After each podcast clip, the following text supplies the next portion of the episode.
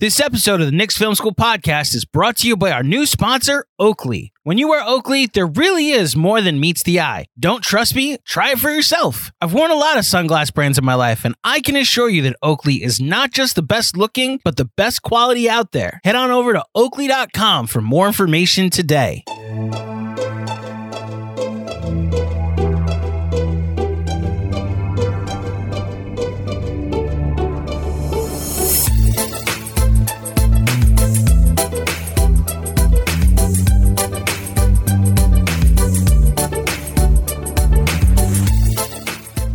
Hey there, Knicks fans.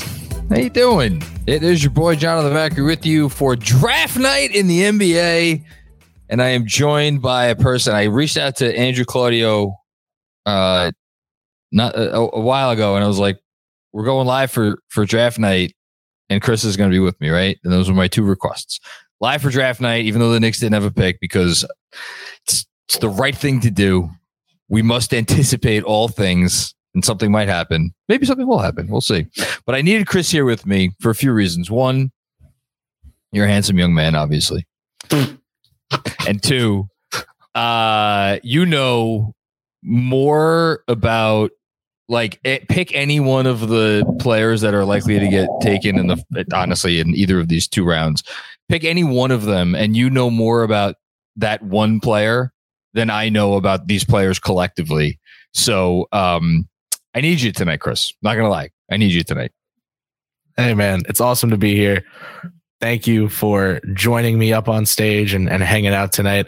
I always, I rather, I strongly believe that KFS fans would want to know about this draft, even if Leon Rose had put out a statement this morning saying, We are by all means and unequivocally not acquiring a pick in the 2023 NBA draft. The Knicks Film School fan base is a group of people who want to be educated about the NBA as a whole, which is why I love them all. Um, so you know, I, I figured this was like the right thing to do because they'd want this coverage, and and I'm glad that they do. It's awesome to be here um, as as the, the draft guy. It's cool. Well, not to get into it too much right now, but like part of my philosophy always with KFS, and you you know this because we've had many many conversations about it, is that it's impossible to be an informed fan of the Knicks or any team for that matter unless you know about the league. And this is the biggest night of the year of every year uh, for the league because it is how rosters. It's like I don't know. Is that even? I would say even more so than free agency because free agency it's like yeah there's trades you might sign a player you might sign a couple players but like the the machinations of draft night can literally redefine multiple franchises for the course of the next you know five six seven in more years. Um I don't know why. I just thought of Phoenix's all of the tweets about Phoenix's picks that are going out the window. saw today, but yeah, no, it's a you big got to start. Listen, here's what I'll say about Phoenix: start going to Scarlett's gym class every day and see the, the next Suns draft pick because the ne- listen, man, he could be in that gymnasium. What year is it right now? It's 2030. It's eight eight years. I mean, who knows what the age limit will be in eight years? Maybe it's 18. Maybe it goes down to 18. So yeah, what what what grade are you 10 years old? I guess uh, she's not that far away. You left, but she's fourth. Not. Yeah, no, a couple couple years. Um. Anyway, so what we're gonna do tonight, obviously, is we're gonna take you through the draft. I have um the draft on my my television in front of me. Um, the San Antonio Spurs have. uh Oh wow, the pick is it shockingly the Spurs did not need their entire allotted time to make that. We're, we're have you did you see? I don't think these existed. Did you see any casino taking bets on um yeah like not the Spurs would take someone other than Wembanyama. Yeah, yeah, yeah. So seriously, when, yeah, there was Wembanyama, and then you couldn't bet other options. It's just okay. the field, the field, and the field was plus forty five hundred. So a one dollar bet would have made you four hundred fifty bucks.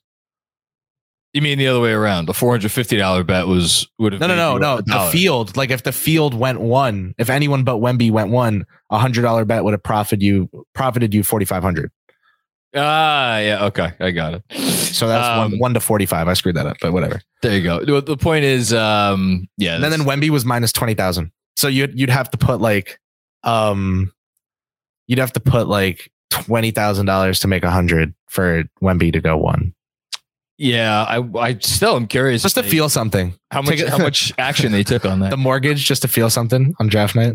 the mortgage just to feel something on draft night. We're off to a rousing start. Although we no, I mean we laugh, but like um the betting the stuff uh, in terms of the odds for the second pick um and the uh, and the third pick and how much they fluctuated over not only the last two months but over the last two days has been freaking wild and like i, I don't want to get into the, like why that happens and like you know where that information comes from but it's i i find that to be to be fascinating so that that is obviously where the draft will start uh once this gets made official but as we so i was saying as we take you through the draft um, we will, of course, answer any questions that come in. Andrew's on the ones and twos behind the scenes, so he'll be putting those up when they come in. Starting with a question from Ryan Huang. Ryan Huang was never able to catch Dream live, but loved your work, Kris. Uh, gun to your head, who do you think? You should probably be reading this. Who do you think will be the best player to be traded tonight? Uh, I'm assuming he means that's not a draft pick. Yeah, yeah. Ryan, thank you, man. I appreciate the support. Um, Dream is not only built by and for the people who are there live, but the people who listen as a podcast after. So love you, man. Thank you for the support. I appreciate you all like a family. Gun to my head, I think. God, now I see like I'm not on Dream where I have like my little family of 100 viewers and I can say crazy Do- stuff and not be. do you think. I would say Zion, player- I would say Zion Williamson. I was going to give you an easy out. I was going to say, do you think a player I was gonna say made Zion an all-star team gets traded? You really think so? So Zion, if Portland talks themselves into just moving on, I, here's the thing: he, I could see Zion fitting the "we got Dame a star" mold, and then when they move Dame to Miami in a month or next summer, then Zion fits the "we're rebuilding" mode. So, so he he's the perfect PR. Weirdly enough, Zion is the perfect PR choice I for Portland at number three. I just got flashbacks to Royce O'Neale last summer when he was traded to the Nets, and then like it immediately afterwards, uh, it was the the Durant. Uh, Well, remember request. that team. That team didn't need Bruce Brown, so man, they've made they made some poor moves uh, over. no, no, no, no, no, no, no. We don't disparage Sean Marks on this No. podcast. Marks, Griffin, Ainge, all Teflon. Can't touch them. And Ujiri, and Ujiri, the man without a plan, is Teflon, and you can't touch him. Ujiri, man. I mean that. I, I don't think I don't think he knows what the hell he's doing. I could have I would I would have a whole long conversation um about the Ra- I find the Raptors I think the Raptors are objectively the most interesting team because not only because no one knows exactly what they're doing but like I don't know they they played it fast and loose with Kyle Lowry and I guess figured they'd get something and they didn't Well, really they get they held on. To, they they had got a home run swing with Demar, so they held on to Kyle Lowry for too long, thinking they'd get a home run swing for him, and they held on to OG Anunoby for too long, thinking they'd get a home run swing for him. Now they're about to start holding on to Pascal Siakam for too long, thinking they'd get a home run swing for him. Oh, and they let Jakob Poeltl go in the Kawhi trade, but then traded a first back for him, and Just then bizarre That said they bizarre. wanted to, and then they were going to rebuild, even though they just acquired a win now big man for a first round pick. But then they're not going to rebuild. They're actually going to keep Anunoby because they don't want to trade him. They totally want to keep him, and you need to give up three first if you're going to get him. They don't know what they're doing. They don't right. know it. Like I don't. I don't know. I think you're you're think you're on a you're on a roll already I the. All right. passes. The pass.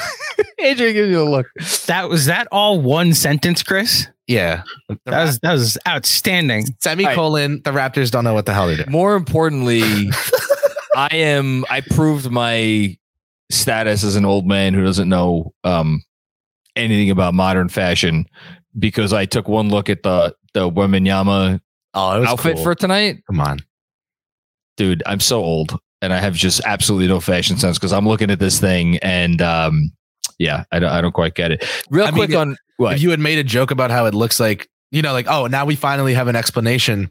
Here's what you should have tweeted. We finally have an explanation as to how Victor Wembanyama is um so good while being so tall, and it's because he's actually just three little kids in a trench coat. that, that was actually pretty good. So that would have been Um, w- eh, real quick on Wemby because we're it's he's kind of an afterthought for us because we're more concerned about what might happen that impacts the Knicks and what the Knicks might do. But do you Do you have any concerns like about? I mean, I don't even know what the uh, uh, concerns would be. Like tall players get injured sometimes. Like I, I don't even know.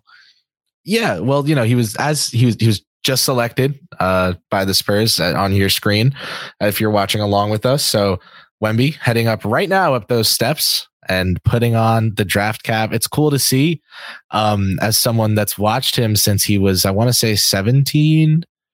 Like I knew about him at 16, but I didn't take the time. I wasn't doing that. So I, so when he turned 17, I started watching him. Um, this is really cool to see him up there with Silver. I'm just kind of basking in this moment right now. Sorry. No, he's, he's huge and his hands are especially huge. Well, the thing is, like, people are like, "Oh, he's a seven foot big." Like, no, he's not. He's his di- height difference with Rudy Gobert is the same height difference that um Bam Adebayo and like like a small guard, like have. a like a big guard, like a Jalen Suggs would have, you know, and it's like five, it's like a five inch difference. Like that's not normal. So anyway, with Wembanyama, uh, it's really easy to poo poo away the flaws. And the reason for that is like one that pops out on the film for me while I'm like drooling over over his film uh it makes the one thing that makes me go like ah okay they'll work on that is like passing reads you'd think oh, for really? someone okay. you'd think for someone who's is literally playing above the entire playing court that yeah. he would just see people when they're open um, but it doesn't come natural to him, is what you're saying. No, it's it's the feel is there. I don't think he cared to do it. You know, like I think he just knew it was his show.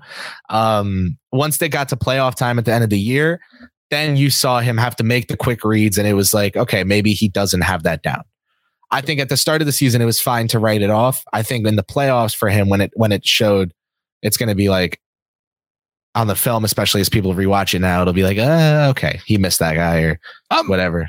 I'm excited to see it, um, if only because I've, I mean, uh, Kris, I don't know if you know oh, this. I've been watching. Awesome. I've been watching basketball since before you were born. I'm not sure if you knew that, um, but I have only been watching basketball since like 92, 93, around there.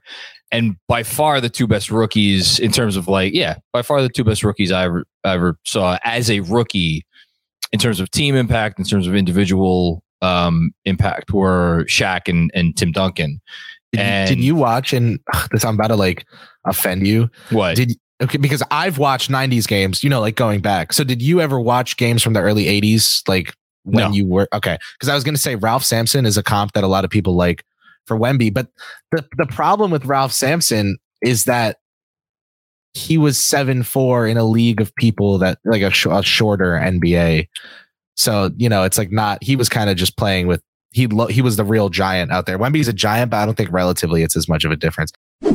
For over 30 years, the law offices of Weiss and Rosenblum in New York City has been home to a team of award-winning, hard-hitting injury attorneys who have a long track record of seven-figure results. Whether you've been injured in a car accident, fall, construction accident, or other traumatic event, Weiss and Rosenblum will work tirelessly to maximize the award regardless of the severity of your injury and get you and your family the fair and just compensation you deserve. Call Weiss and Rosenblum today at 212-366-6100 Again, that's 212 366 6100 or visit weissandrosenblum.com for more information. No case is too big or too small. Personal attention to your matter is a priority. Once more, call 212 366 6100. Previous results do not guarantee future outcomes. If you think you might have a case, speak with a veteran attorney, not a rookie.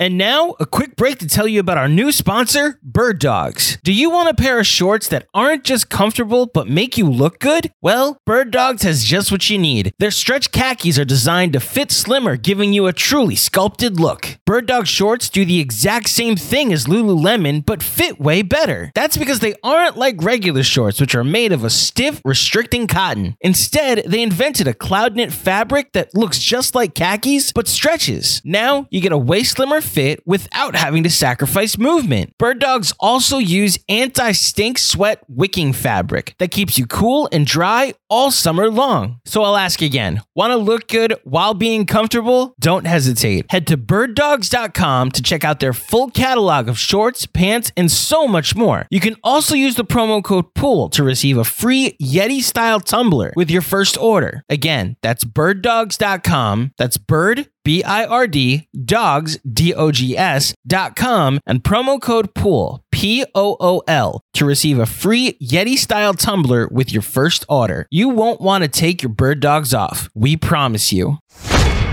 Are we? Wait, we need Andrew up here for a. Um, I know why what you're about to ask. So, Kris, I'm actually gonna leave this up to you. I was gonna say this is a shame. Let's hold on, hold on, because we gotta. People are gonna listen to this later. We want to make sure they're informed the way we are. So, the last couple years, we haven't spoiled the draft, or at least I think two years ago we decided not to spoil the draft when tweets come in before the broadcast and it was such a chore. And then the Knicks just like didn't do anything. They traded the pick.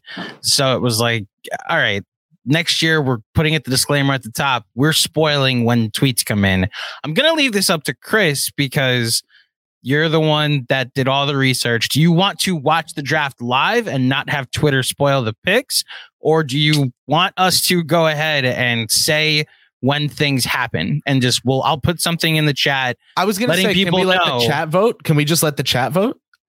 i mean there's a pretty big bomb right now that i don't want to have to go Oh, I'm through sure a full this- democratic process to I- decide I'm sure the second pick is out. if you don't care, I think we should just roll with it. Roll I with think- info as it I comes. think roll for the roll night with the spoilers. Then let's do it. spoilers throughout the night apparently the charlotte hornets are going to take brandon miller with the second pick Wow, they're gonna do it. yes Okay, michael jordan everybody all right.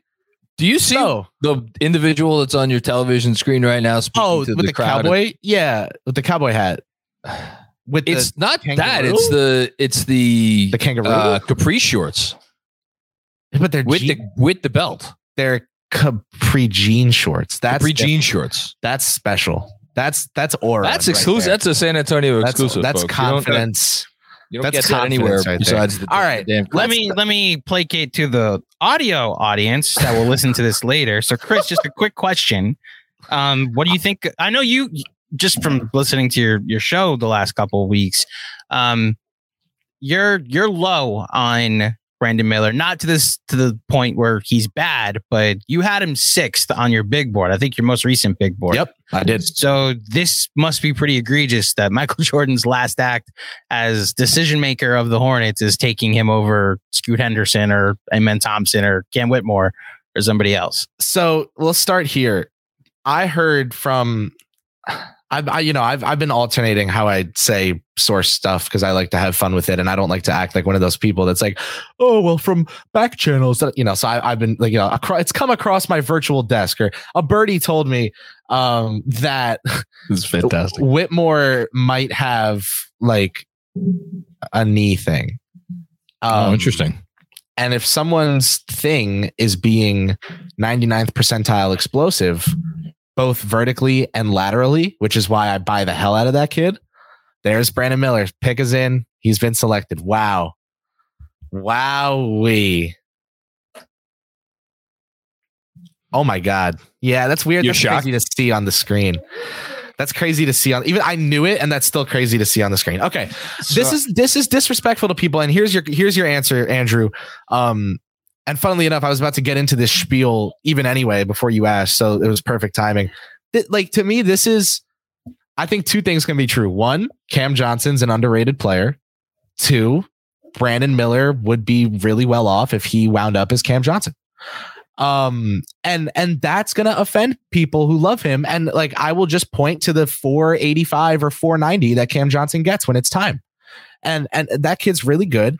Uh the reaction of oh sorry of these guys, on the two guys on the screen alongside with me, to his bank in three pointer will forever be in my mind. Um, and That was, that was just John. That was just John. I edited it, but John, that was Oh. a solo playback. But yes, that that was like his seven three of the night That was too, in was which special. Julius Randle got ejected for fighting one Cam Johnson. He's freaking. He's really good. Brandon Miller is six foot nine, and he can shoot the you know what out of the basketball.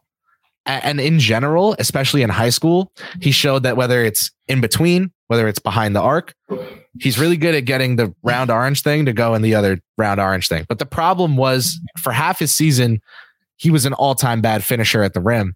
Second half, he was good. And so I buy somewhere in the middle. I think he's more good than bad, but and especially can grow. And I buy finishing as a big skill that prospects can grow in uh, in the NBA. Um, but with Miller, it's like I, the concerns are more the handle and the athleticism than the finishing. I get like look, the, the league is where the league is and it's not changing anytime soon. If you have They're a chance to chasing get- it. if you have to have a chance to get a six eight, six nine, whatever he is, um, you know, shot shot creating wing, I, I get it.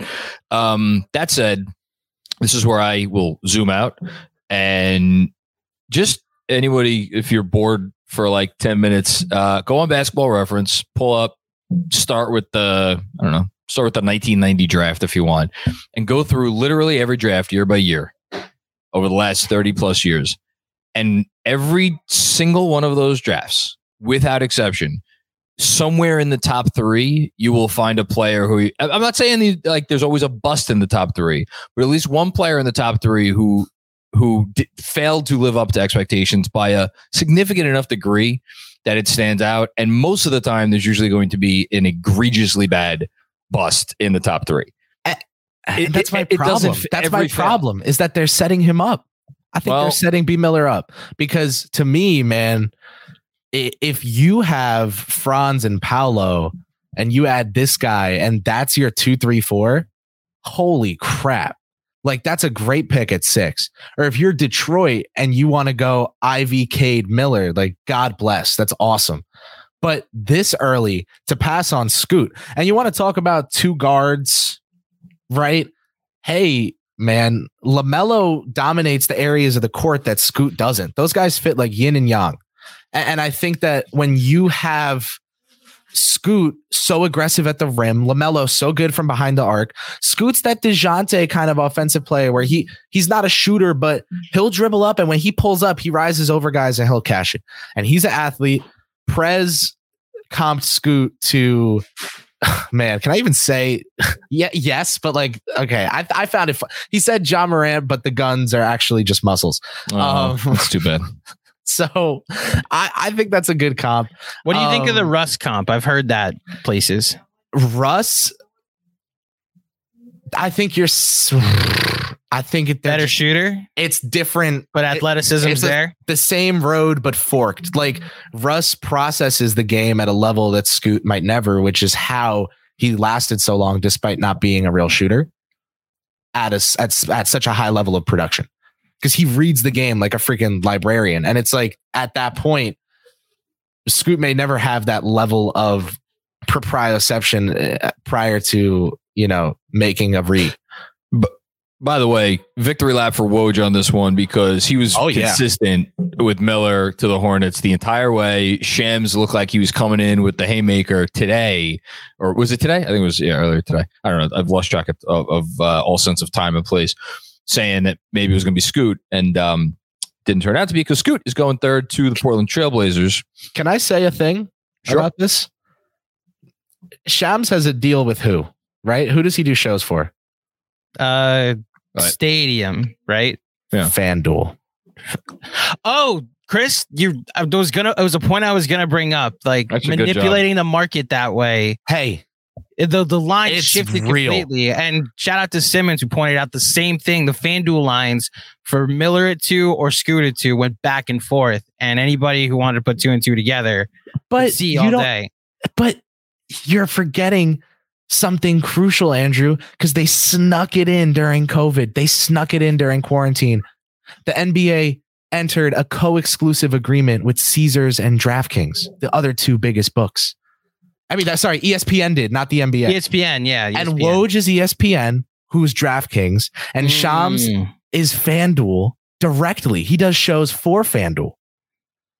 Sounds like worthy of a book. Uh, there, there, there- there's going to come a month or year or whatever that will be worthy of a book where, like, refs, like robot refs, are arguably Uh, better for if their gambling is like being promoted by the league, right? Because then they'll make sure the rules are being enforced. Like, you're about to see some crazy debates go down. But on my screen, we have officially. a draft suit designed by Scoot Henderson's sister. So don't be mean, John. no, I. I was about to say I would wear that. His I would wear that. No, I like it. Listen, I again, I'm not gonna sit here and tell you I've, I've watched uh, a whole bunch of G League Ignite, but like just the way people talk about the kid and the way he's made out to be in terms of you know a lot of the stuff you can't teach, um, and just like I mean, it's been years now we've been hearing like, oh yeah, it's like yes, it's Wemby, but like right after that is Scoot. And then I feel like the Miller thing happened like gradually over the course of like I don't know what would you say, Kris? Happened uh, gradually over the course of the last six months or so, five, four, five, six months. Well, Where, the, the you know, thing we- with Miller was he was in the best team in the country and he was the best player on it. And I know, and then Scoot didn't have you know the best season for the Ignite. He got hurt. He got yeah, hurt. it- so like all that played into it. Talk about overthinking it. Um, and it's impossible for me to escape the fact that just the the, the Hornets are historically not a very well run organization, and it's like yeah, the fit is cleaner. So I don't know. Um, I, f- I find that that situation interesting, and we'll see what happens there. As far as Portland goes, this feels really strongly like Dame is is getting ready to to replace the large bootied man in South Beach. The lar- oh, uh, I had to think for a second. I, I thought you were talking about Zion at first, and then I realized you were talking about Kyle Lowry. Um, Or maybe I, I- should say Gabe Vincent now. Is he replacing Gabe Vincent? I thought that who um oh man who was talking about this that uh one I've listened to too many pods in recent days but the notion that like Dame's going to storm into Portland's you know front office and demand a trade like tonight or tomorrow morning you know he's given them like he doesn't it, it's so obvious to me at least that he doesn't want to be that guy because he's never been that guy and he's had an opportunity to be that guy. Like, is he going to be that guy now or is he going to listen to them when they'll be like, listen, it's a special talent. We tried to flip it for X, Y, and Z. X, Y, and Z wasn't available. Um, let's give it to the trade deadline or whatever it is. That feels like where this is going. I, who the hell knows? But I, man, if I was Portland, I would really I, I wonder what I because I, mean I don't think there's a ton of suitors for Dame. That's the other thing. Like I really do think Miami is is going to give them by far the best offer, if, unless Brooklyn decided to put all the Right. picks on the table. But those are the two, right? Yeah, I, I think Miami's just the team. Um, for me, because where Dame wants to go is going to play a part. Um, I heard months back that Miller was the pick at two over Scoot, and I heard from the same place later on that despite bringing in Whitmore for two secret work or one secret workout and one secret meeting in the last week, that they're going to go Amen at four. Um, and that seems to be where that's going to go. Uh, is Houston pairing Amen Thompson? They they are Green? yes, Oh, they are. Yeah. They it's um and Thompson. Already, Ooh. oh, there you go. Spoiler. Oh, Well, we, we said we're spoiling, so it's okay. yeah, Officially yeah, yeah. Of pick. course, go ahead. But that's fun. Am- Amen Thompson and Jalen Green is fun, John. I, I I think you're looking at a potential of the best backcourt in the NBA. Um, Wow. like that's that's like if you're the front office selling your fan base on this, that's what that's what the sell is. Is we pick Jalen Green at, at number three. Uh, or no, they took him at two. Sorry, we picked Jalen Green at number two and and Amen Thompson at number four because we each think they can reach a, a top elite level. And Jabari Um, Smith at at three. So you got yeah. the, the two, three, four. And and then they've got Tari Eason, who you know was ninth on my board. They I like stole him. him. stole him at seventeen. I like it. Um, and they've got guys like Jae'Sean Tate and KJ Martin who really do their things off the bench. So, you know, as the great Monica McNutt gets to interview these prospects. Good for her. Um, friend, friend of the show, right? Right. So basically, uh, that's cool. Anyway, Portland is like totally dealing Dame. Like you're just not Simons, Dame, and Scoot, and then also Shaedon. Like this is not happen. Like I think Beal finally getting moved. You know, Damon Beal have kind of always been like, the, oh, please feel bad for me. I mm-hmm. have no help, and I'm trying to. Well, it's because they they're other than the Splash Brothers, they're the two easily the two longest tenured guards of, of that you know in the in the league. So I, yeah, I think it's when you don't win in a high level, which lame. they haven't. Right, and we have to hear about how you know they're like victimized because the, whatever. Anyway, I, I don't. I don't have any it's, for any It's it's yeah, exactly. So it's time for. I think Portland looks east and goes, okay, that's over. This is over, and I think they like they look at this and just go like, okay, let's. We got Scoot at three. Charlotte actually just did that. Let's let's pivot now. I guess for me, it it it, dep- it would depend largely on if Brooklyn wanted to make a play because to me, the what the Brooklyn draft assets and specifically their future Phoenix picks, I think those have a lot of value. I don't think future Miami picks have. Well, I mean, Pat Riley's got to hang it up at some point, but like the notion that you're going to get a ton of value out of a future Miami Heat pick is probably those odds are not great. So if you're Portland, I mean, doesn't it kind of come down to you have to love Tyler Herro, um, or at least think Tyler Herro is like good enough to to be the centerpiece of the deal. If not, I would much if they don't have that opinion, I would much rather prefer a, a package from from Brooklyn that is that is centered on picks.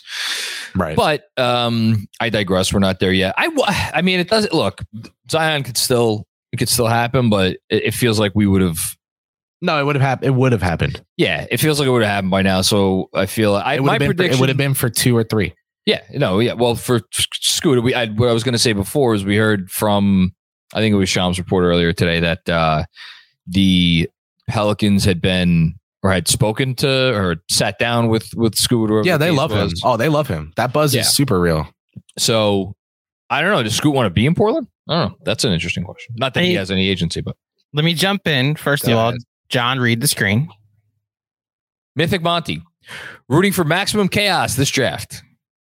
Yeah, love it. Sure. Thank you. Yes. Thank you, Monty. I'm waiting for it. And I and I, then oh Ben, what's going on, Ben? Oh, MJ picks no Sam Bowie 2024 time is a flat circle. Well done. Oh man. Thank you guys for the super chats. But um there's a couple more, but we can you can spend some time on this. Yeah, yeah. Let me let me talk about these these first two. I, I I just think Miller I just think Miller's good. I think Brandon Miller's good. I think he's going to be good. I think his second contract might be for the the the lowest year of the contract might be 21, 22 million. The kid's good. The thing is that when you are drafting someone at number two overall, you're not expecting several areas of their game that significantly need to improve to have star level impact. Like you're kind of hoping Zion That's can do way to put it. 26, 7, and 4 in year two, like he did. Ja did what he did. RJ, I said from the beginning was going to take a while, so I'm not surprised that he's taking a while, but that was part of the calculation. that was been, that was that was part of the calculation. I'm, I'm, his I'm his biggest critic, and he's been steady as she goes. You know, and yeah. to say nothing of the fact that he doesn't he doesn't have some of the, no off court. Yeah, no. So so for for me, it's like you know, some of these picks are going to be Jaden Ivey, LaMelo Ball, where the first year they look like the worst player in the NBA for like a couple months. And then at the end of the year, you're like, oh my God, this guy could be a year two All Star. Like some, they're going to have these ups and downs, right? But at number two, to take a wing, it feels like, okay, you know how I uh, not me, but like everyone, but I, I always say this loud because I really believe in it. But a lot of people say like you can use analytics to confirm the eye test, but you shouldn't make something up with analytics and then try to see it. Sure. I feel like Charlotte saw six nine wing shooter and was like, yeah, screw it, that guy.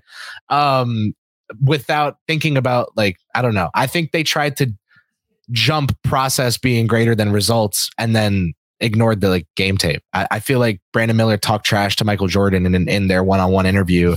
Jordan was like, God, I love him. Like, God, I can't get it. It'd be fun. It'd be really funny if that was what was the deciding factor. I, I think, unfortunately, I think the Hornets are currently just kind of like I don't want to say snake bitten franchise, but like if you were to to list the most it's sad to say, if you list the most irrelevant NBA franchises right now, is there a more irrelevant franchise than the Hornets?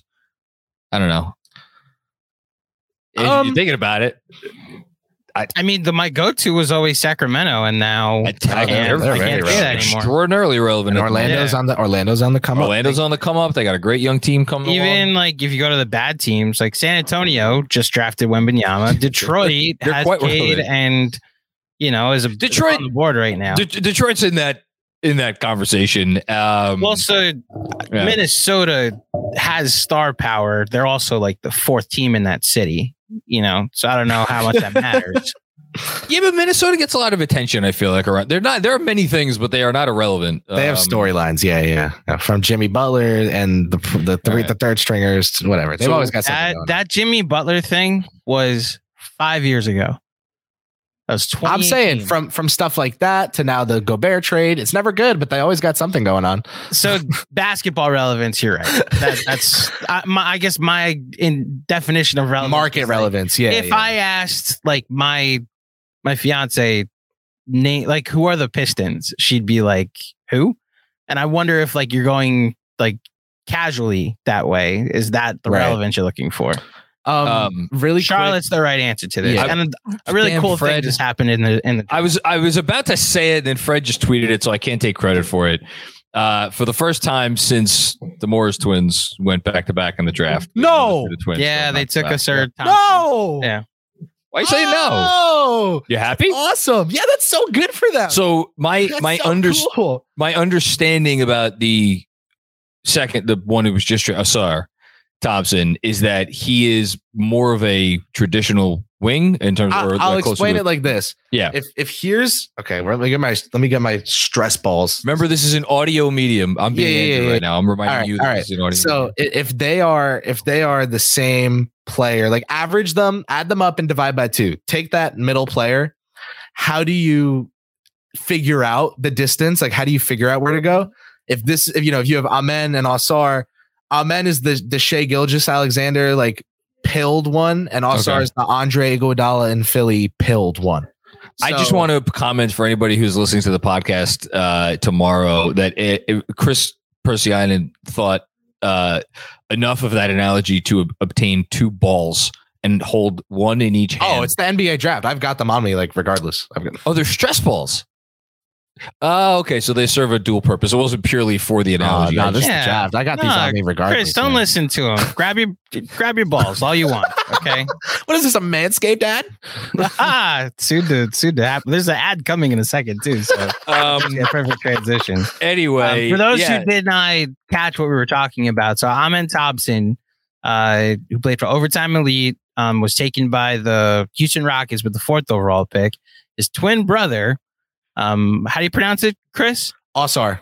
Ausar Thompson, um, who also played for Overtime Elite, is being taken with the fifth pick by Cam the Pistons. Whitmore. Those So these- medicals. These brothers end up going back to back in the 2023 NBA draft. This will be interesting because assuming Cade and Jaden Ivey start in the backcourt together, which I think we all assume that they will. Put him at the three. Um, yeah, so uh, that's where you you beat me to it. That's exactly where I was getting. If you want to start Ausar, which maybe they don't feel like they need to start him right away, maybe they feel like they could slow slow play him. Um, that would seem to me that mean that um Bojan Bogdanovich would not. It would it's it would seem to be an either or scenario. Either it's Bojan Ah. starting, unless they're going to put Bojan at the four, but they Four. seem to what? That the four. They traded. Yeah, but they were they were trotting Wiseman out there, and they just tr- Oh, traded for no, Wiseman. No, he's not playing the four. That's what they were. They not doing that last year. They doing were, and now year. and now Monty Williams has the job. Like that. That's he's not letting that fly for two seconds. okay. Yeah, I, I'm no, listen. no. I just if you That was that was the front office saying, Dwane, you're the, you're getting the hell out of here regardless. So you're going to do what we want, or we'll so just then fire you Wiseman. So then Wiseman's the backup to Duren, I guess. Yeah. Okay. I I bet you. Well, you're not old enough to drink. I was going to say. I bet you. He a is beer- now. He Oh, is oh, now. yeah, he's 21. I forgot. So I'll bet you a beer that uh, game one, assuming everybody's healthy, So it's a fair bet, assuming everybody's healthy. Wiseman and Duren start at the four or the five. I'm so happy, Chris. You could take advantage of John losing bets with alcohol. Beer bets. Yeah, I, I don't know when's the last time I, I when I said I bet you a beer that I've won the beer. I don't right. Think It's me, you, Fred, Jeremy. Probably like we all have drinks. that every- John- everybody's getting drinks us. at some point Yeah. this summer. Yes. Um, shout out, shout out, Obi Fantastic. Toppin. Well, listen. Speaking of which, no. oh, go ahead, Chris. Go ahead, Chris. What? Wait, wait, wait. What happened? No, like there's a super chat about Obi. that I was Oh, oh, get that through. in there. Yeah, yeah. Come on. okay. Let's Then- talk about Obi Toppin. Get the, All right, get the this is- people up here. This is from picks Chris- in. Chris Kasner, uh, under over on Obi going for a late first or two seconds. Um, I would, I mean, I think it's 50 50 chance for me personally. That what it's what I mean, or, or I don't know if you're asking like, do I have to pick one or the other? No, I- over under sounds like he's asking for the odds. No, I mean, but like on Obi getting traded for one of those two things, or like an over under on like he gets traded for this or that. I I, I think, I think the bet is more over under on him just getting traded. Whether Here's it be what I for think. a first or two seconds. I think, and I've said I said as much. I think when we recorded last night. I- Actually, I don't know how, how much of that you. No, you kept that all in because it wasn't the Porzingis part of the conversation. Yep. Um, they obviously Ian Begley reported today that they're going to try to do right by Obi. So obviously take that to the bank if that's what Ian says. It's true. Um, they are, but they're not going to. They're gonna fe- they're gonna feel like they're getting something good back. Now I don't know what like do so do I see them trading for two seconds? Trading for two seconds? I don't know. That would be. I Well, feel like they, they- need to get a first back. If it's 32 and someone's there, that That's that's yeah. And then there's that new second. I know this is Jeremy's territory, but that's like there's that new s- second round exception, or like that new second round rule where you can extend them.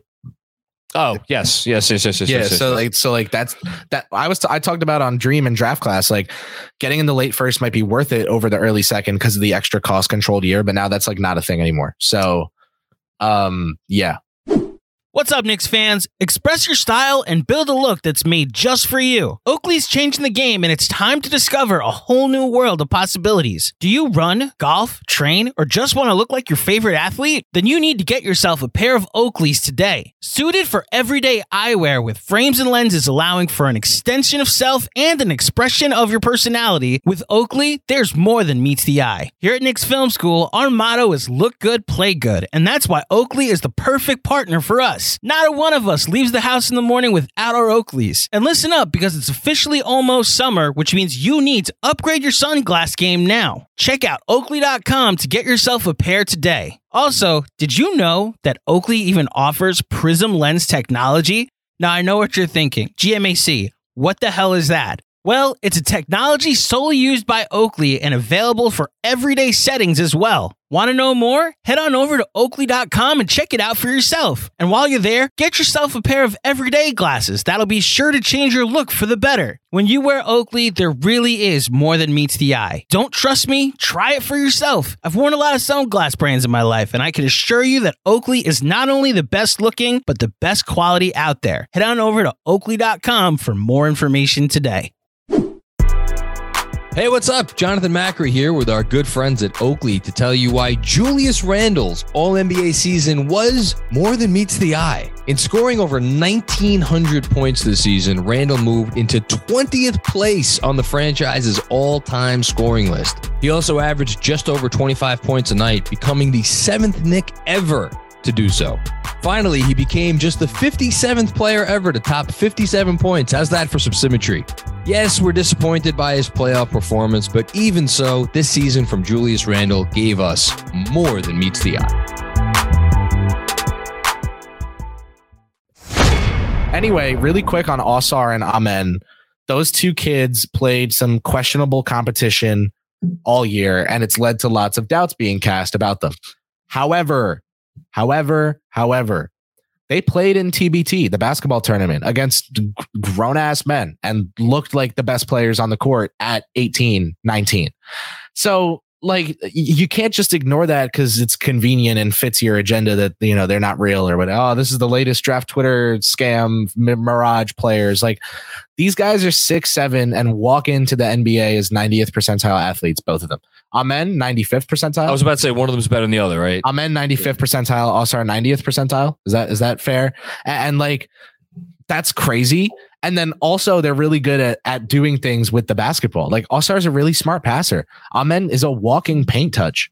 Ausar can make the catch and shoot threes a little more reliably, which could mean, yeah, may not be the worst to have him playing off of Cade and Ivey. So the uh, oh, I wish I could listen to this. There's a um there's a reaction cam from wherever the the Hornets like draft party is, and I guess Oh it's, no. Oh wow, it's it's it's it's it's it's a poor reaction. Oh, Um, so no, I was poor Brandon. They set so I was- up, man. I was openly wondering a moment ago how the selection of um, Ausar Thompson might impact whether the Pistons look to trade Bogdanovich. We just got word that uh, what's his name, Anthony Anthony Black, Oh my God, they did it. Oh, is going to the Magic. Who, Good correct me if I'm wrong, Anthony Black is he's a point guard, right? So Anthony Black is a Point combo, really, right? So- really smart basketball player who makes the right read like every time, whether you know it or not. He's right, and he's just really great at feeling out the game. And that's why he's being overdrafted as he just was in that Josh Giddey uh mold of second creator. Dyson Daniels was overdrafted as well, in my opinion. I think I'd take Black, then I think I'd take Giddey, then Black, then Daniels. But like Okay. for me, Anthony Black was number 10 on my board this year because his floor is so high. But if I were doing an upside based board, I'd probably have him like lower. Like I think the chance that he develops a shot is lower than the chance that someone that gets drafted after him develops uh, whatever they need to to, to reach their ceiling. and And Black played Fordham this year, and um, I had the the chance to like watch the whole game live and do commentary on it. And like, uh, I'm not gonna say who I talked to that said this, but Ant Black went one for six from three that game, and I talked to someone on Fordham's end of things, and they were like, "Wish he took more. That kid can't shoot." Um, eh, because they they we they said we might have won if he took more. You know, Arkansas blew Fordham out the water. They're a much better team. Uh, but Ant Black really slowed them down when he was forced to take shots from deep and just couldn't make them. He's not a shooter at all. And it's not looking like it's going to be super easy for him to develop a shot. Now, if he's like Tyrese Halliburton, where he walks into the league with a pull up that he just didn't have in college, I'm going to be like, crap. Okay, that guy was worth a top six pick. Like, no question. But that's not the film I've seen, and that's all I can go off of. And the pro day workouts, the shot looks the same. So you know, that's that's the best I've got. Well, Well, tell you, I can tell you've been doing radio with how you censored yourself there. Well done. it's just an interesting pick, and as, as a bunch of people just tweeted out because it's obvious, um, the Magic now have four. Po- I mean, really, the four combo guards um, between, which is like, look, you could say, yeah, it's the direction the league is going. Okay, um, with Fultz, Cole Anthony, and Cole Anthony's name has been in um, in trade rumors. Uh, whoa, wait, what, what's going on here? Okay, hold on. Let me finish my thought and then I'll get to this. Um, what was I saying? Cole Anthony and Jalen Suggs. so they have all these guys. All of them have uh, questionable shots, and um, to say nothing of the fact that, like, for as amazing as Paolo Banchero is, his shot is um, is a bit questionable too. So where, where's the shooting coming from on that team? Anyway, number seven, Bilal Koulibaly. Did I pronounce that correctly? Koulibaly. Yeah. So- he, This is the this is Wemby's teammate, right? oh my god. And this is the guy that allegedly the Spurs had a, a hankering for to pair with, uh, obviously his his French Well. I would if I were them. He screams Spurs. The thing with Koulibaly is like, But we, let me just finish. So it's, ahead. it's Indiana's pick, but they are trading him to the Wizards, who selected eight. Not. It's very rare that you see trade. I'm assuming it's for the eighth pick, but who knows? Maybe it's not for the eighth pick. But it's very rare that we see uh, lottery trades where you're where teams are going up and down by one. Uh, anyway, just finishing that. yeah. Um, listen, this is nuts. I Koulibaly is a crazy athlete. Um, and someone who, if I were doing an upside board, might have been right here at at eight or seven or but this is like real life. and so I guess the sell here for Washington is that they w- actively want to be bad and they don't care if he sucks because then that gets them closer to being bad. Um, He's a wing, Poole's- right? Yeah, Jordan Poole, Okay. tank commander. He's like six six, six six and a half with a seven one wingspan. It's just nuts how long he is. Um, a- and, the, the the thing for me with him is that no matter he has to be able to shoot. Like he has to be able to shoot. Okay. Um, and I don't. He cannot right now. And right and, and so, you know, yeah, I, he's awesome, right? Like he's really good.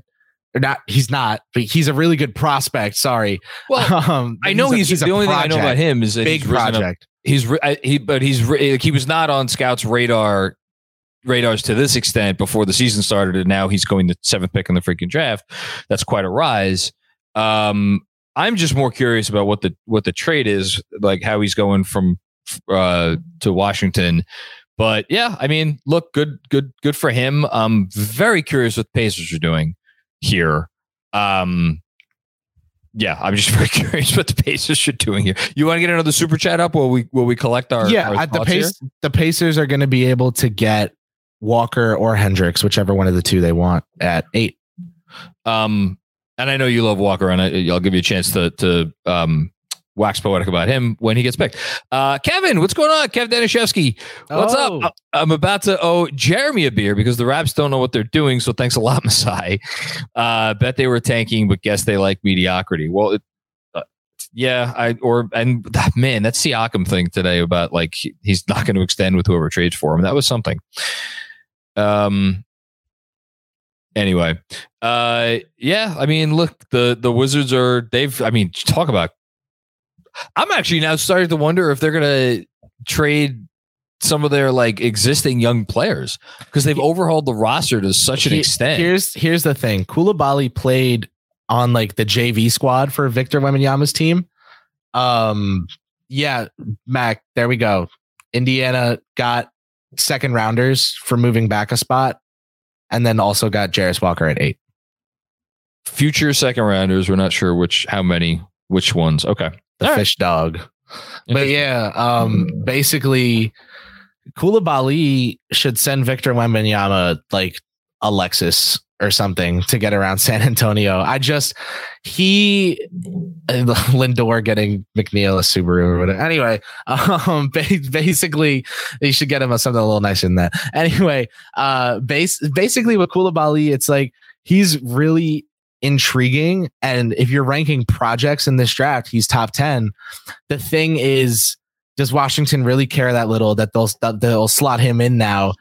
They'll start him at the four probably and go with Poole and Tyus Jones and Deni Avdija or Corey Kispert at the three, and it's just really uninspiring. Uh, but the thing is that long term, this is an inspiring pick for Wizards fans who should be happy that their team is finally ready to commit to a full rebuild.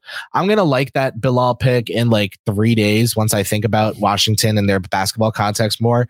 But for me personally, I, you know what? You know what's gonna make me like it if it comes out that there were other teams trying to get up for him, and that's why they moved. Well, I. I have to think to trade down one or trade up one, whatever you want to phrase it. It wasn't about where obviously it wasn't about worrying that the team you're trading with is was going to take them because they wouldn't trade. It's about that someone else was going to trade up and grab the guy instead. And again, it's been reported widely that uh, the Spurs were trying to pair these two former French teammates. Um, you know they're not able to, which uh, it's a bummer for for Wemby.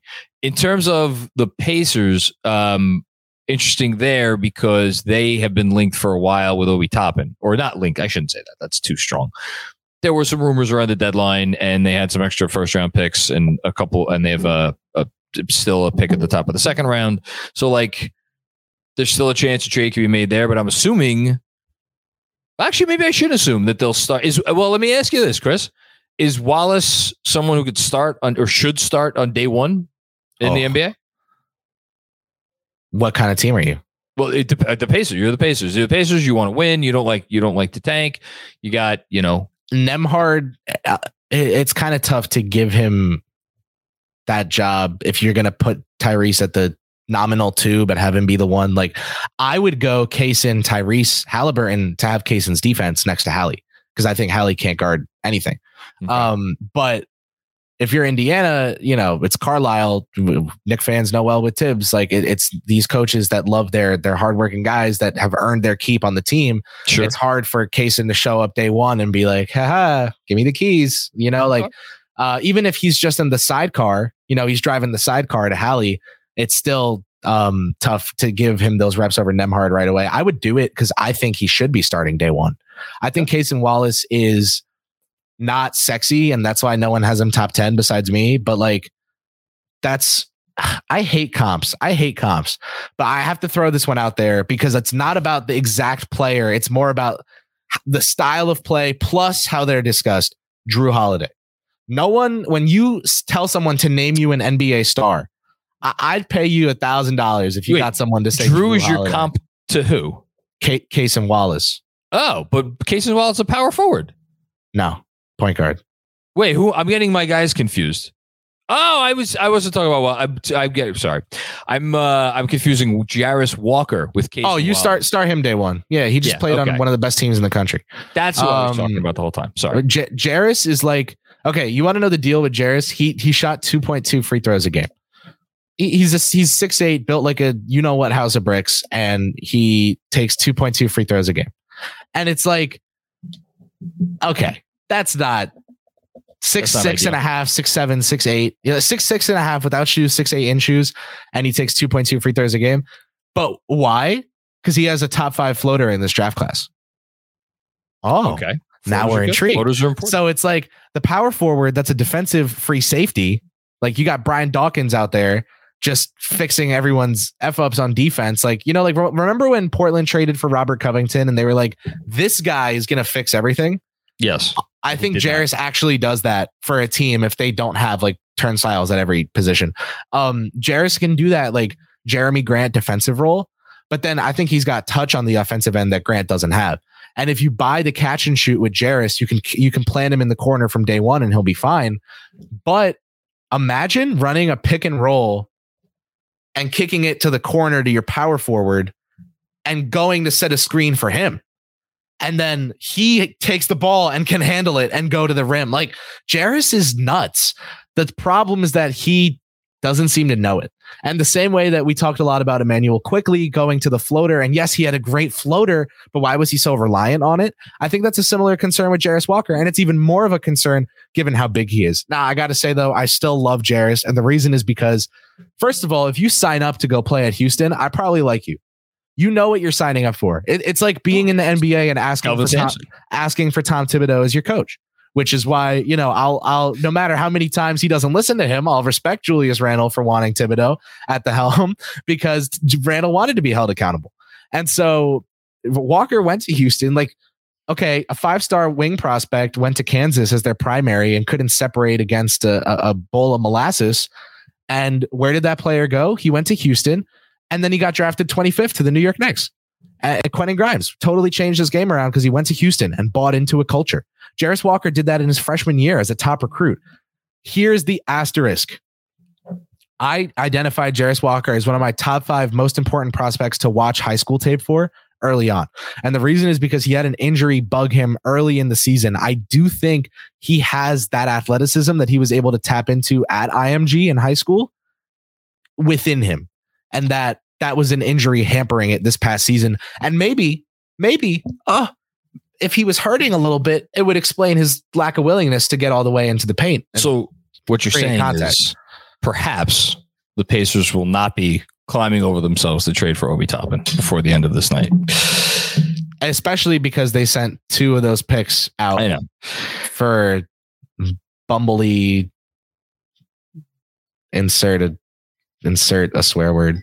What for the well they said that the Denver because Denver You wanted can say fuck. They- they it's got- okay. They got nothing. They got nothing. It's anyway okay. looking at so looking at the the board I, there's no by the way there's no rumors of any kind i'm like oh, A pick was reported, the ninth pick in the draft. Oh, was- Taylor so Hendricks Jazz- going Utah. now Taylor Hendricks. a power unsurprised. Let me let me of riff here for a Hold second, on. John. Oh, Let sorry. me Go ahead. Go ahead, announce the pick. Yeah, yeah, go ahead. Taylor Hendricks, power forward at a UCF. Go ahead. so with with that pick um the best players listed or for as far as most most rankings or just I, I will not in order but Whitmore we talked about Chris, you heard maybe there's a knee thing. He's still on the board. Um, Dereck Lively, who's a guy that you've talked about on draft class a lot, you really like. He's been mocked higher and higher and higher in in recent weeks. Uh, center out of Duke, he's still on the board. Grady Dick wearing um, an uh, outfit that is an homage to um, Dorothy. uh, the Wizard of Oz tonight. Uh, very very creative. That's uh, very he- Grady Dick. He's still on the like that. board, and then the the last two that have been kind of bandied about in this range. Uh, you just talked about Cason Wallace before, um, even though I thought you were talking about Jarace Walker, which That's was, okay. was very confusing. And then Kobe Bufkin, who's the other guy who's been a high riser. So I think those are probably like the next, maybe the next five names, Yeah. um, that we'll we'll hear. Anyway, okay. Now that that's out of the way, what did you want to say about Taylor Hendricks? Um, this makes a lot of sense that he goes one pick after Jarace Walker. I mean, Adam Spinella at the Box and One had Caitlin Cooper on for a full podcast where they just talked Jarace Walker and Taylor Hendricks and who's the better prospect. This is a really, really big debate this draft. Jarace, to me, has the explosive athleticism within him that will make this less of a debate going forward. I think, and listen, I had Hendricks high on my board because I think his paths to being good are, are easy and short and not bendy and winded. Um, but basically, uh, I think J- Taylor Hendricks could be one of those guys in this draft class that we look back and we're like, oh, he went top 10. Okay. Okay. You know, like if you told me Thaddeus Young was a top six pick, I'd be like, So like a guy who might underwhelm, and you're surprised to look back and he went that high. Thad Young went at 12, right? And I, I think you could argue he's been one of the 12 best players in his draft class. It's just because of the length of his career and how long he was impactful for. But it's like he never had that season or those flashes that make you go, "Oh my god, should he should he have gone top 5? Was he a stud?" Like he's one of those guys that kind of just gradually lives up to the draft stock. Uh, I mean- Marcus Smart at 6 looks like a great pick now, right? But at the time, it was it was scrutinized I, I, I- early. I, I just think that, um, funnily enough, Randle goes seven, right, and then you know whatever. Um, basically, I think that uh, Hendricks is gonna like he's one of those guys where it's like position like just good. He's good. Like he's one of those gamers. Well, like Yeah, but he's figure a, he's it a- out. He's a four, and He, and he can shoot a little, and he can handle a little, and he can. so. But it's interesting because like the Jazz. I mean, obviously they had a most improved player. of Oh, this is- yeah, this is weird from them. from yeah from from Lauri Markkanen last year. Um, I mean, I know Markkanen ostensibly played the the three for them at times because they they ran out these super big lineups with him and um, Olynyk and and Kessler. I mean, I I, think Yeah, everybody this is thinks the of- new Olynyk is Hendricks. Is he's like the new and improved three and D. So I guess they're going to keep throwing out those those jumbo lineups unless they Yeah. intend on trading. Well, Hendricks can space the floor a little. So so it's not like he's a power forward that's bound to the block. Um, but the thing is that if Hendricks gets really good, like his he won't get really good starting next to Lauri Markkanen, is my, my point. So let me jump in. We're Yes, almost sir. done. We're almost done with hour one. I want to Wow. put up on the screen. Um, our very own Kris Pursiainen has a big board of his own. Um, if for those who are not watching but they are listening, uh, he had in order. Well, these are the top ten that he had in order. So Victor Wembanyama, Scoot Henderson, Cam Whitmore at three, and then Amen Thompson, Jarace Walker uh, five, Brandon Miller six, uh, Ausar Thompson at seven, uh, Taylor Hendricks eight, Carson Wallace nine, Cason Wallace. Cason Cason. Wallace nine, and Anthony Black ten. So the only player not picked from through nine picks. so well, far. two two guys. Well, Wall- yeah, it's Wallace Cam and- Whitmore and, and wallace The two W's. The, the two of the three W's go unselected. Actually, four four W's. Wembanyama, Walker, Whitmore, Wallace. Wow, look at that. There you go. Just So that off. The tenth pick is made by those bums uh, in Dallas because they ran from the grind and lost. They were who. I thought promised Coulibaly. That was like my guess. Like Cuban loved Ntilikina. Maybe he'd love Bilal as like the deluxe. Who who would the, if the draft went exactly like it did, and assuming the Knicks got the Dallas pick, well, this would make sense because if it was it was the tenth pick, then Say it was top nine protected and the tenth. yeah, it was pick top nine the Knicks. The draft went just like this. The Knicks were keeping the pick. Who would the Knicks be picking right now? Oh man, Grady I- you know I don't know their team doctor. I would say definitely not. Um, I'm so close. Him and Josh Hart. We have a Hart Dick backcourt on the bench. okay. Well, do we do we know? Do, can we Orlando? And then we trade for Jalen Suggs. or I was gonna say Orlando has Jalen Suggs and the I- eleventh pick. Wait Uh, on it. Oh, Wait I- on it. Then you You're- trade Josh Hart there, and then um, every 12 year old or person who thinks like a 12 year old uh, gets to have some fun. So, oh, oh, we got a compensation update from Woj on that trade. Washington sending Indiana's oh, 2028 second round pick via Phoenix and their own 2028 second round pick. So two second rounders to move. and we got another. We got And- another update. OKC is acquiring No, they're moving up to 10. Cason Yeah. Wallace from Dallas at number 10. So Dallas is picking at 10. They picked the aforementioned Cason Presti, Wallace you from from Kentucky, and OKC is uh, swooping in there to get um, a guy that uh, you. Oh, oh, okay. Huh. oh Dallas is trading, man. Davis Bertans and Cason Wallace at 10 to OKC. There's no word on what Dallas is getting back from OKC. Josh Giddey. Watch. No, That's way. my that's my crazy guess. that's no. Come on. And there's and there's more stuff in it. That's my crazy because if I were OKC, So OKC 's I'd, I'd picking move on from 12. him now. I'd move oh. on from him now. OKC's picking at 12. Maybe it's just uh maybe it's just 12 for they're moving down to 12. Well, no, hold on. That wouldn't make any It, sense. it wouldn't it wouldn't be Giddey, no. But like I, I just think that if you're OKC now, Cason and Shai is a one-two. That's Okay, one hell of a one-two. It, OKC is sending 12 and a traded player exception to Dallas, Mm. and OKC is ending up with Bertans and Cason Wallace. So basically, This is clearing salary then. Yeah, Yeah, Dallas is moving OKC down agrees to eat the remaining. Uh, so the just real quick on the Bertans contract. Bertans has two more years on his deal. The last year is an early termination option, but five million dollars of that ter- early termination option are guaranteed. Um, so essentially, it's it's not quite an expiring deal, but it could be more or less an expiring deal, and then you just pay the five million for for Davis Bertans to go away. Which again, for a team like OKC, that is eventually, if they keep this core together, they will have some real financial issues. It's not going to be two years from now. So smart business by them taking on Davis Bertans to move up two spots. I mean, it's Yeah, look. Is it a big kicking price? the can further down the road. I mean, it's essentially because I think Bertans is due 17 this year, 17 or 18 million this year. It's over 20 million dollars to move up two spots. So um, it should go without saying that uh, they really wanted Cason Wallace. I think that's fair to say. Which again is interesting to me because Cason Wallace, as again you just described before, your comp for him is Jrue Holiday. So he's a backcourt player, dude, and- just Cason and Shai, and they're both Kentucky guys. This but they is, have get they already have get. This is not man. I think Jalen Williams is better than Josh Giddey today. but Williams is a wing. I mean, I, So I- when Cason one, Shai two, but Shai initiates, and J Dub at three, and Giddey's your sixth man of the year. So maybe Congrats- it's more congrats, of a Presti. So maybe it's more of a deadline trade with Giddey. You give him a I- couple I think- months, I think build his they keep- value, and then if they're willing to keep him to be the sixth man of the year like every year, God bless, because he'll he can do that. And they still Um, have Dort, by the way. We should note who's like. Yeah, Giddey Dort bench unit is really while. good. Giddey Giddey. Oh Dort, no, it's they're building a hell of a team. I mean, obviously, it, I wouldn't expect Wallace to.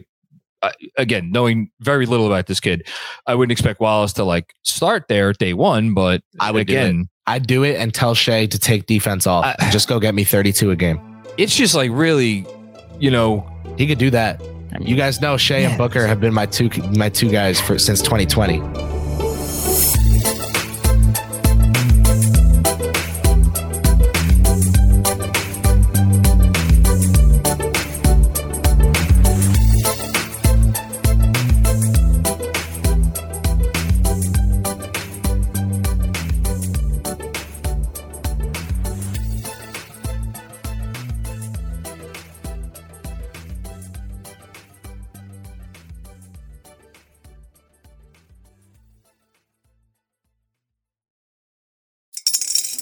Spring is in the air at Littleton Coin Company, and we want to help you brighten your collection.